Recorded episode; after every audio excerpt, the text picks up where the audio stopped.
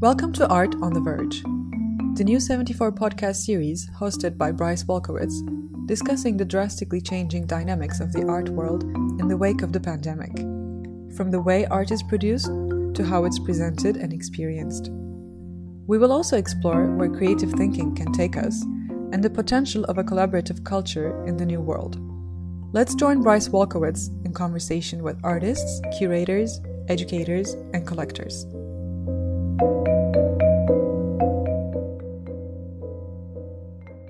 John Hanhardt is an American author, art historian, and curator of film and media arts. John's expansive curatorial practice spans five decades. He began his career in the Department of Film and Media at the Museum of Modern Art. He subsequently held curatorial positions at the Walker Art Museum, the Whitney Museum of American Art, the Guggenheim Museum, the Smithsonian American Art Museum, and most recently the University of Rochester's alma mater. In addition to his museum experience, John has published, lectured, and taught extensively on film and media art. He has held adjunct teaching positions at Columbia University, Harvard University, and the School of the Art Institute of Chicago, to name but a few. I am pleased and honored to be speaking today to my dear friend and mentor, John Hanhardt, on this episode of Art on the Verge, a collaboration with Istanbul 74. Hello, John. Welcome. Hello, Bryce. Great to be speaking with you. Lovely to be speaking with you as well, John. So, you've had an illustrious career, John, working with the true luminaries in the field of the moving image. So, let's begin with your beginnings. What led you to this field, which has consumed your professional life for 50 plus years? Well, uh, the beginnings are when uh, I grew up in Rochester, New York, and that was home to the George Eastman Museum, which is one of the great uh, film archives, one of the great world uh, film archives. And it was there, and I can still remember this, that I saw films in a perfect viewing situation of theater devoted to cinema. And that experience um, was the inspiration that uh, really led to my trying and working to find a path to be able to continue that experience and learn more about it learn more about the cinema. And so from there, I um, pursued that, and uh, through Uh, studies, I went to uh, the University of Southern California for a short time to have the direct experience, and this is something I consider very important, with making a film. Hands on storyboarding, editing, shooting, prepare uh, and making the, a short film, and also developing and, and shooting photography and developing it in the darkroom. Remember that.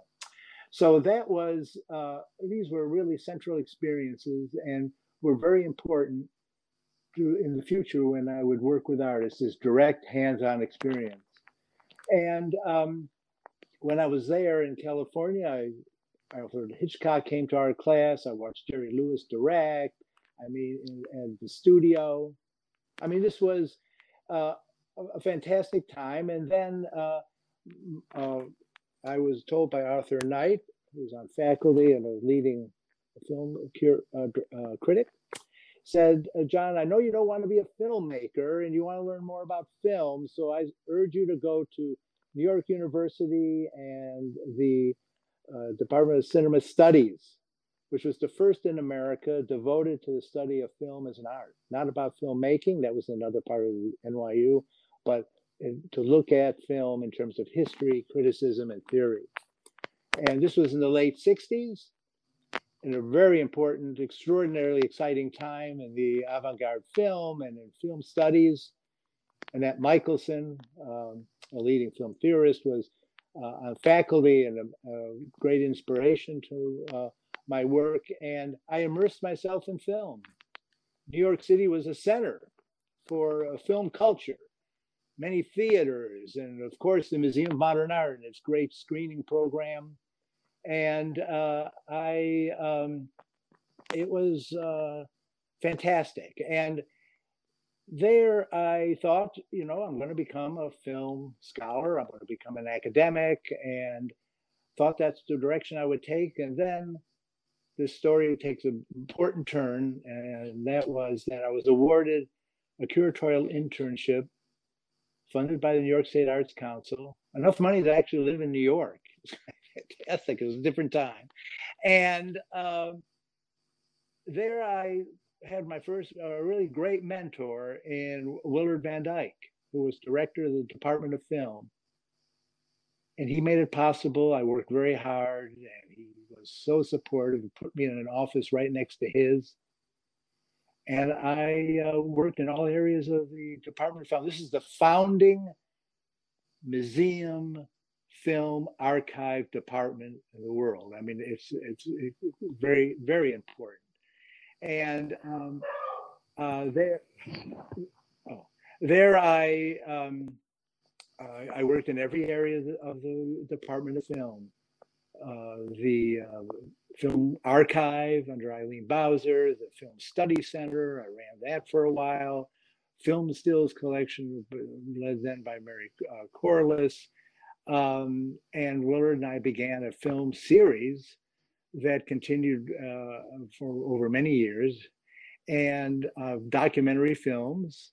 And uh, I worked with Peter Bogdanovich on Allan Dwan retrospective. I mean, I was, and, and Willard sent me to Zagreb to write a report on independent short film distribution and exhibition and visits festivals uh, uh, in Europe. So that was a, a, a, foundational experience. And all along, I was fulfilling this ambition and discovered the museum.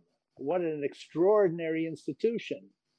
And uh, the story then goes from there. I mean, I went to the Walker Arts Center where I established their film study collection and program department, and it was very successful. Then came back to New York, and it goes, you know, uh, I I love museums.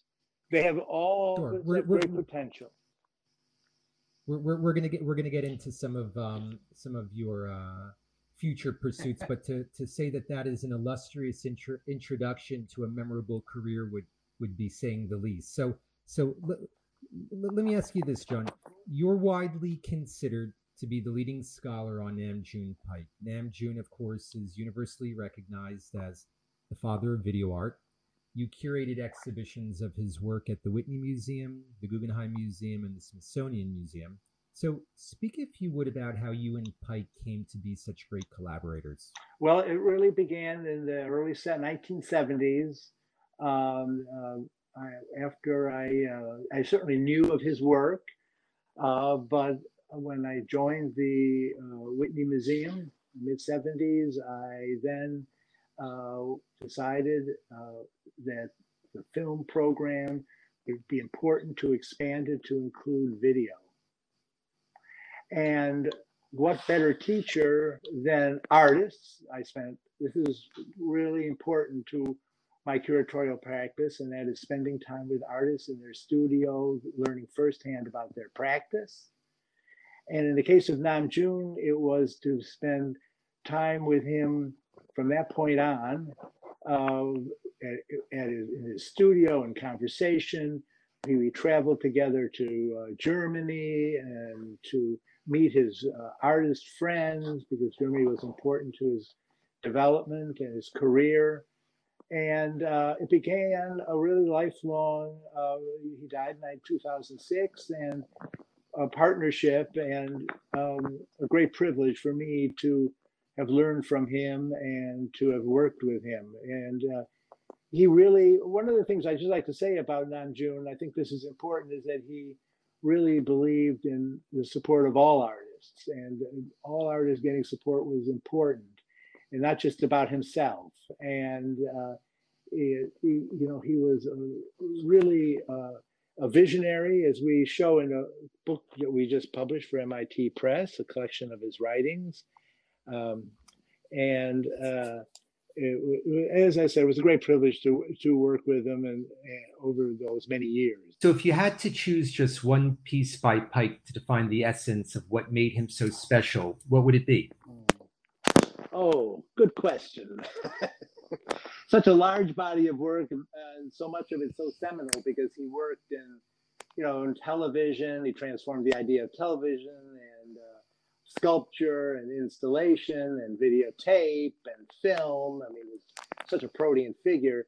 But uh, I think my a, a, favorite of mine certainly is TV Garden because it really embodies uh, the idea of uh, television and video uh, as an idea and as a medium, uh, a space filled with plants, with about 40 or 50 as a rule, televisions of different sizes, screens facing up like electronic flowers in this environment. And it really becomes a wonderful metaphor for the idea of the spread of television, of artists' television, of an art medium, as, uh, as artists are controlling this new canvas, this new moving image. And it's always um, a piece that you, as you spend time with it, you, spend, you learn more. It, it plays his global groove on one of his early uh, videos on the monitors and TVs and um, it's uh, uh, wonderfully influential and also just poetic and exciting and uh, challenging in its own ways. Sure. For, for, for myself, I choose TV Buddha, but ah. I, I, I, I, like I like I like your selection as well. Thank you, Bryce. Well, uh, TV Buddha is a fantastic piece. That idea that uh, the Buddha looking at himself it, it continuously through time and self-reflection. Very uh, piece that really draws from his uh, Korean roots, uh, Asian roots, uh, and which is an important aspect to uh, all of his art making. Absolutely. I, I, I, was also, also always drawn to Magnet TV, partly because my interest in Moholy-Nagy um, and you know his, his, experiments with with the light space modulator. Um, I always found that to be a wonderful piece as well. Now, John, well, let me I, just say something, Bryce. I just sure. I'm sorry you brought it up. Yeah. Magnet TV. I brought that work into the Whitney collection, and um, it's a it's a fundamental piece, early 60s, 64, where he transforms the cathode ray tube, making it into a sculptural object of movement and change. It's a brilliant, brilliant piece, and uh, uh, it's uh, and thank you for mentioning it. Absolutely, and it was just recently shown, um, I, I, believe, last year in Chrissie Iles' um, show as well, um, which, which yeah, was from quite, the collection. That's exactly right. I was just going to say also Fin de siècle 2 was restored by the Whitney Museum. They've made a great investment uh, in Nam June's work. And uh, I should just add here, just as a note for your listeners, is that the uh, Nam June Paik Archive is, uh, which I was involved in bringing to the Smithsonian American Art Museum in Washington, D.C., is home to an extraordinary body of his objects, literature, writings, and so forth. So um, there we go. There are a lot of museums around the world uh, support have supported and represent June in their uh, collections.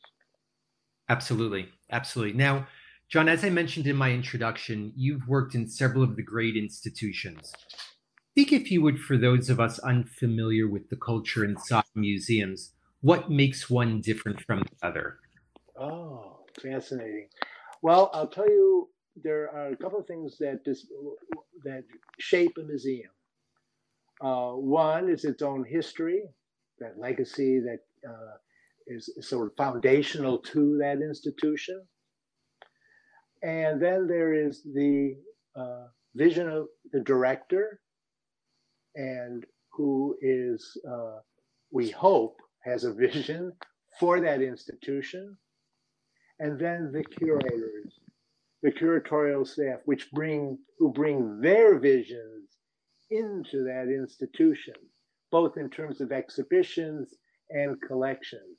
The, the art museum, depending on its size, and I've worked in both smaller museums like the Walker Art Center to large museums like the uh, Smithsonian to uh, the Whitney Museum of American Art Guggenheim Museum.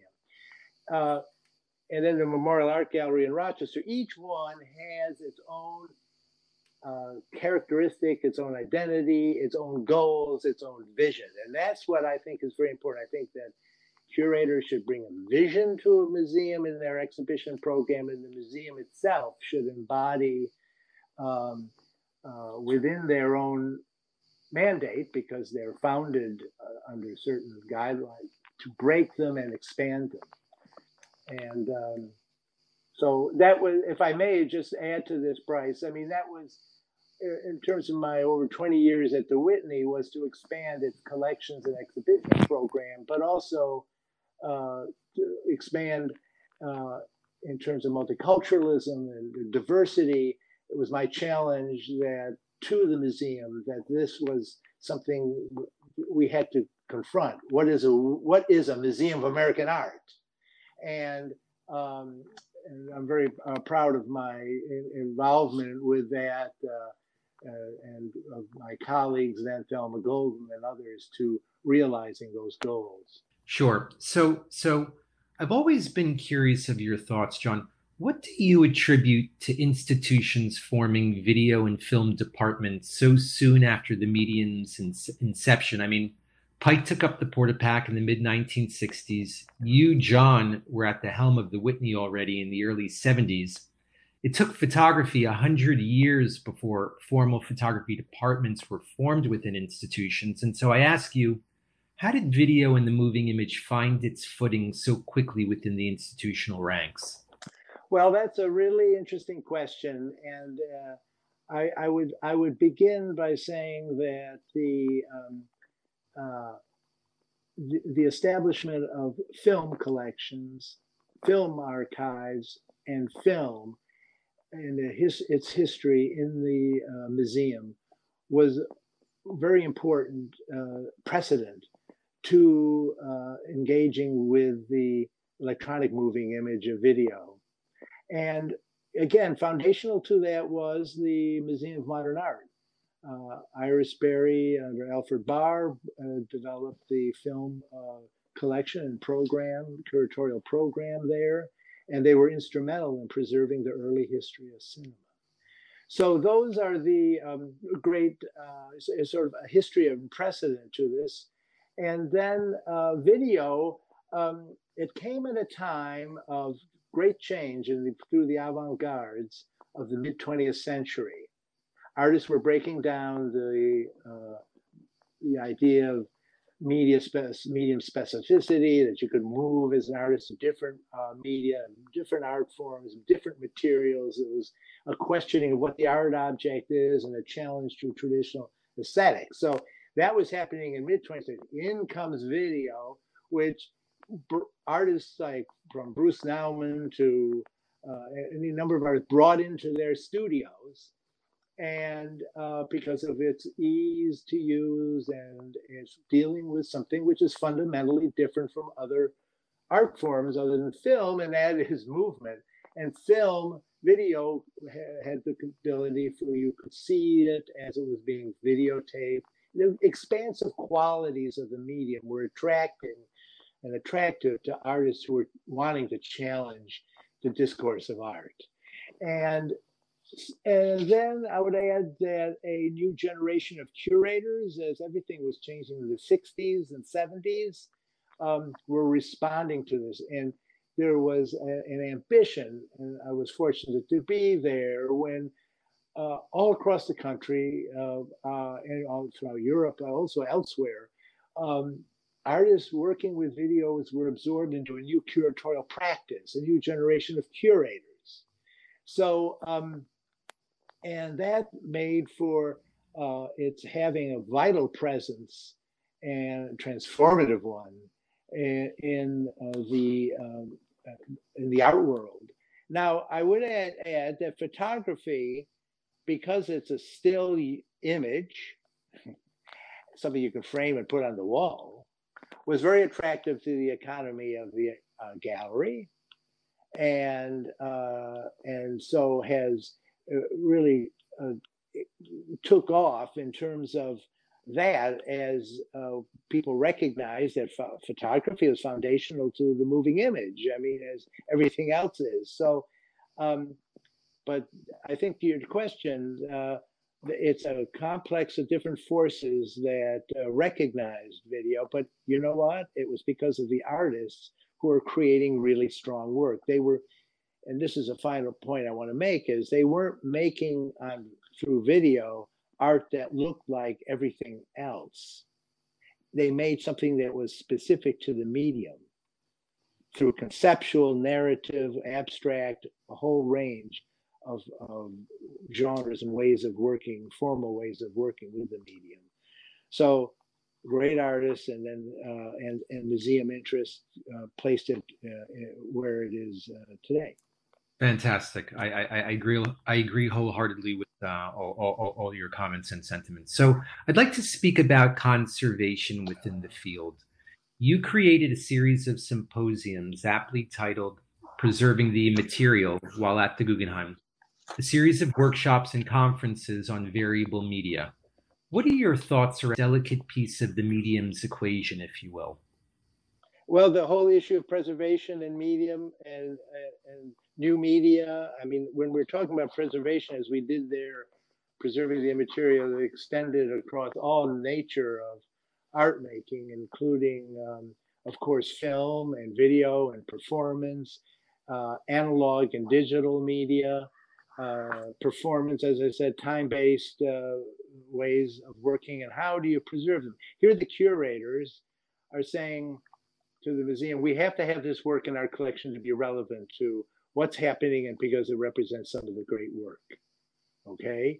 Then they, they come into the conservation department and they're suddenly confronted with work that, you know, is, is not on an easel, is very different. And, uh, has a whole set of challenges. What was the artist intending? How do we preserve that?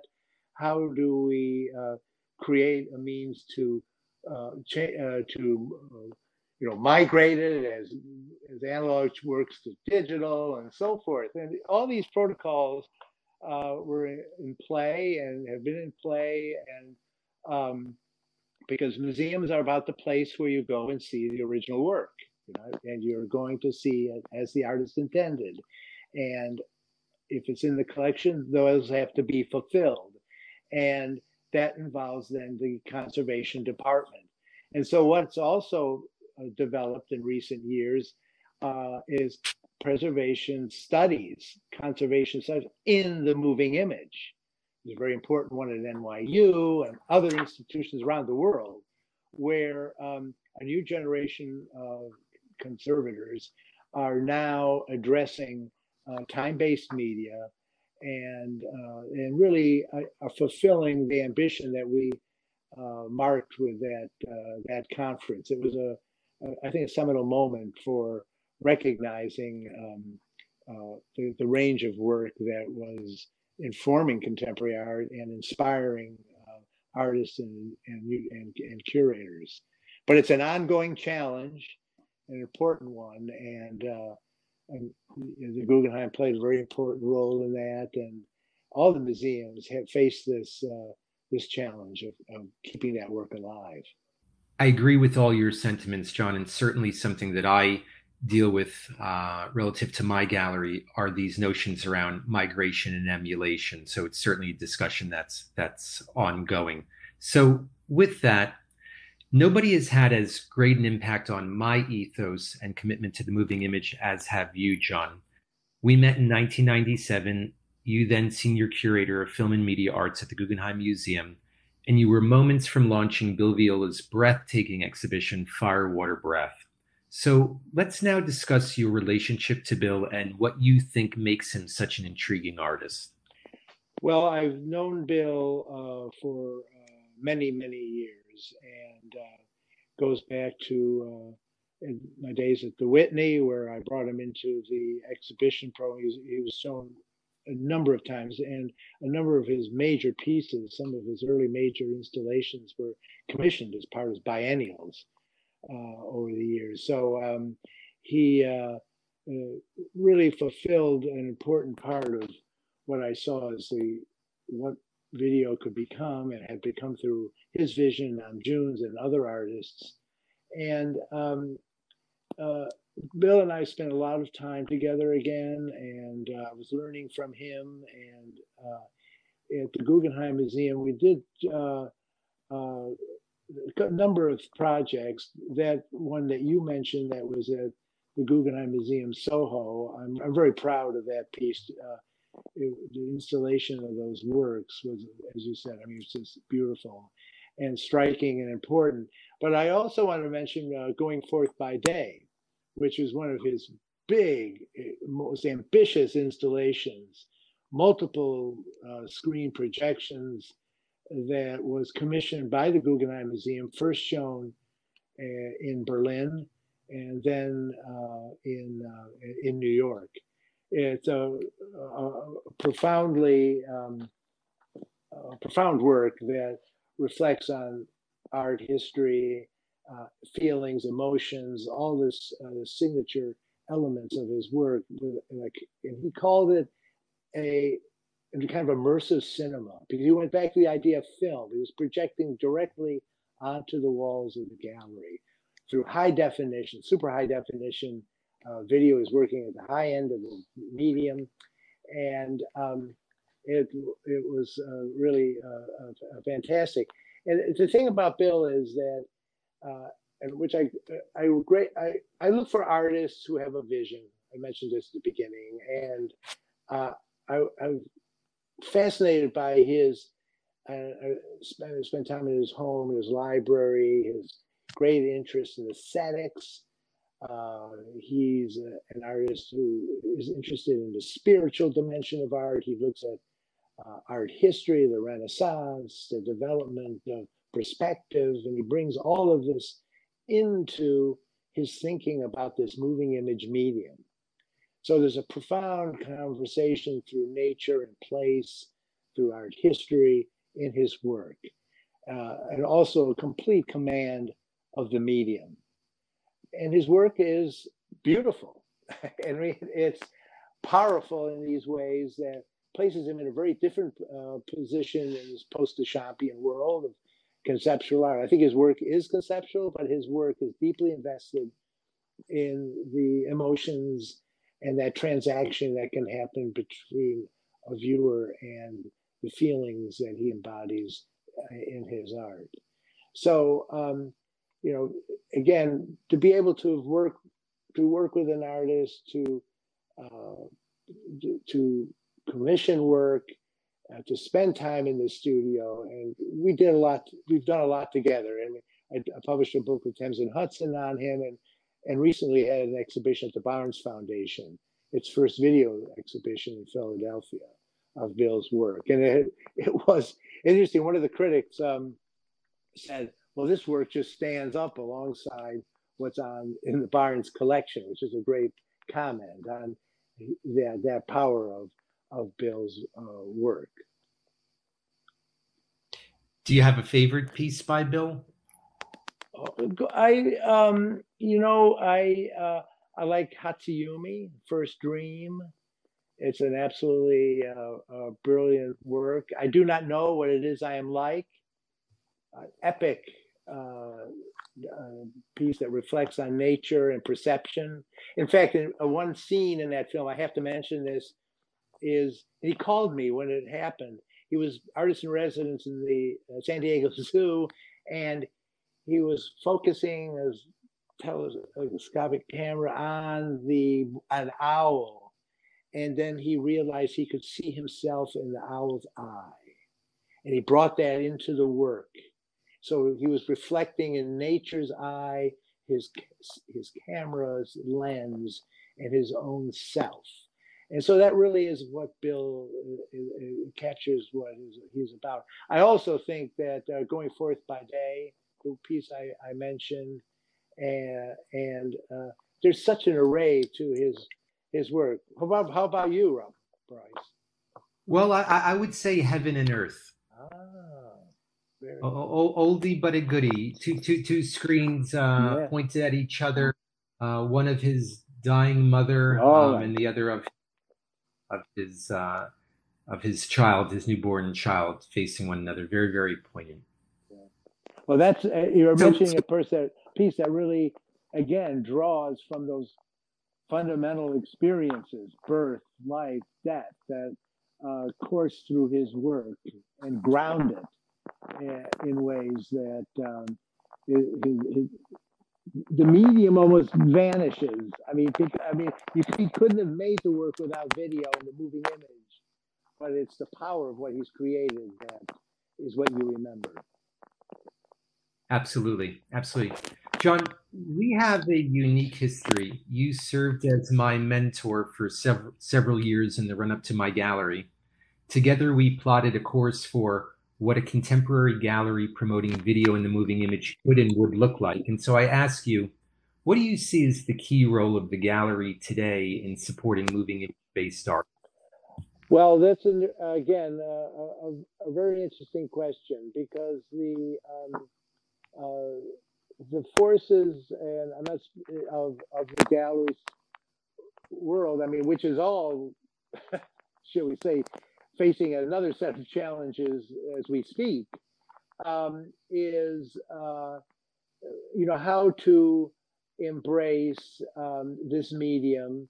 Uh, Nam June saw the future that there would be artists' work on television, that there would be artists' work in museums, and also uh, in private by private collectors.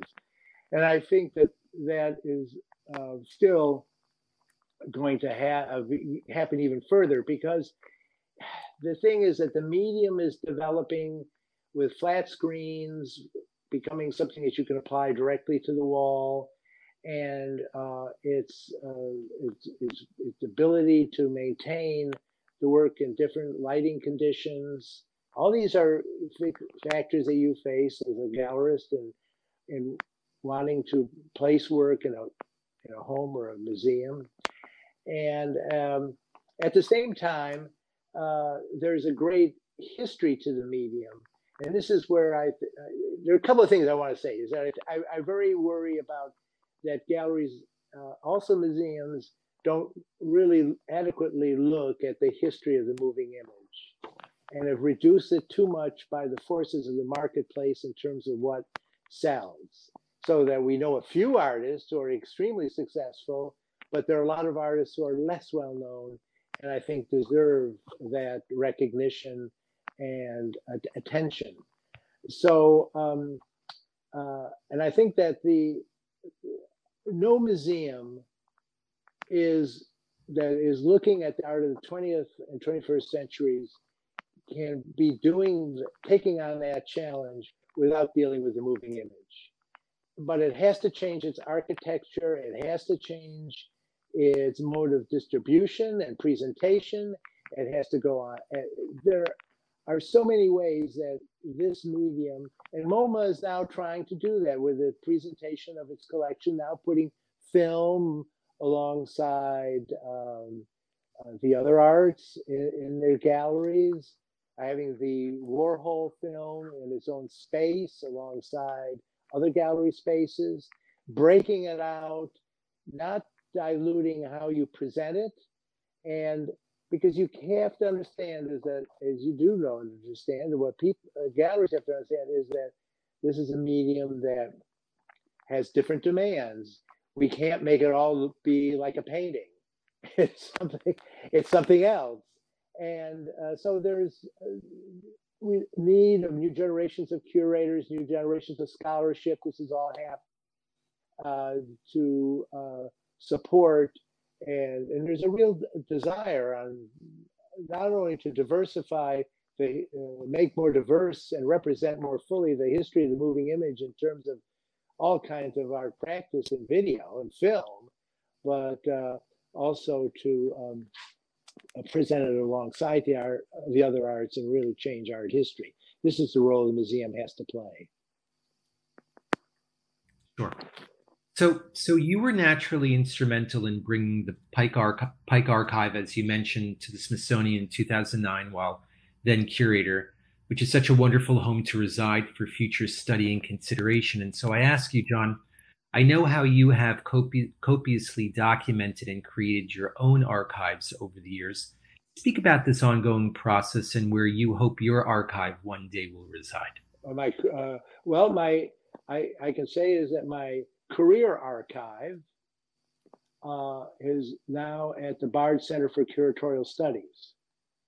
And uh, there it is being cataloged and uh, inventoried and uh, providing, which is very satisfying for me, uh, access to um, a new generation of curators, uh, how a practice was pursued uh, earlier. There is a difference. Uh, and so all of my papers that are not in the respective museums I've worked that I kept are now there. Lots of Nam June Paik material, and uh, they're doing a, a brilliant uh, uh, job with that. Ann Butler is the librarian head of the archive, and um, so that's uh, that's very satisfying. And also, uh, you know, an artist Nam June with whom I worked for so long to have that in a great public institution, which is what the Smithsonian is. Betsy Broun, who was then director of the Smithsonian American Art Museum, brought great resources to that archive, and um, it's a it's a it's a wonderful thing, and it's it's helping a new generation of uh, again curators, artists, and scholars. Absolutely. You you helped me to conceive art apparatus, the title to the inaugural exhibition in my gallery 19 years ago, and in my humble opinion, it was a, turning point in what was at the time a brand new medium of 40 years. So, what's the significance of that term art apparatus and subsequently that group of artists who included Jim Campbell, Alan Rath, and John Simon? Interesting because the uh, the inclusion of those artists uh, uh, represented different practices from analog to digital, from the instrument of the uh, monitor television to uh, new forms of uh, expressive projection and display. Uh, Alan Rath, Jim Campbell, and John Simon. So it's uh, that was focusing on the idea of the apparatus is a term that's used to identify the cinematic apparatus, uh, video apparatus, the sort of techne, the technology, the uh, material that records and through which the artist works. And these artists all these three artists each brought that technology, brought that apparatus into their work. And uh, so that there was a really interesting integration of their imagery with the source of that imagery, the medium, and the, again, that technology, which created then sculptures, three dimensional works, flat works, on the wall, John Simon um, and uh, Jim Campbell, as well as uh, Alan Rath's three-dimensional, more sculptural pieces. So those are um, uh, where I see the, the apparatus is an ongoing question. It's an ongoing issue uh, through um, the transformation of the media of uh, film, video, digital media into this uh, super flexible and uh, really transformative um, technology, a changed apparatus. It's important, one final point here, it's important that the determining what the apparatus is doing, not the apparatus. And that's the dialectic that I really wanted to capture in that show, and I think we did very. Well, John, in the words of one of your heroes, the motorcycle racer Valentino Rossi, riding a bike is an art, a thing that you do because you feel something inside. Well, I think it's fair to say that you felt something inside and have equally blazed a trail in the arts unlike any other and have impacted so many, not to mention this humble kid from New York. So, Maestro, I thank you for your time today. Thank you, Brian.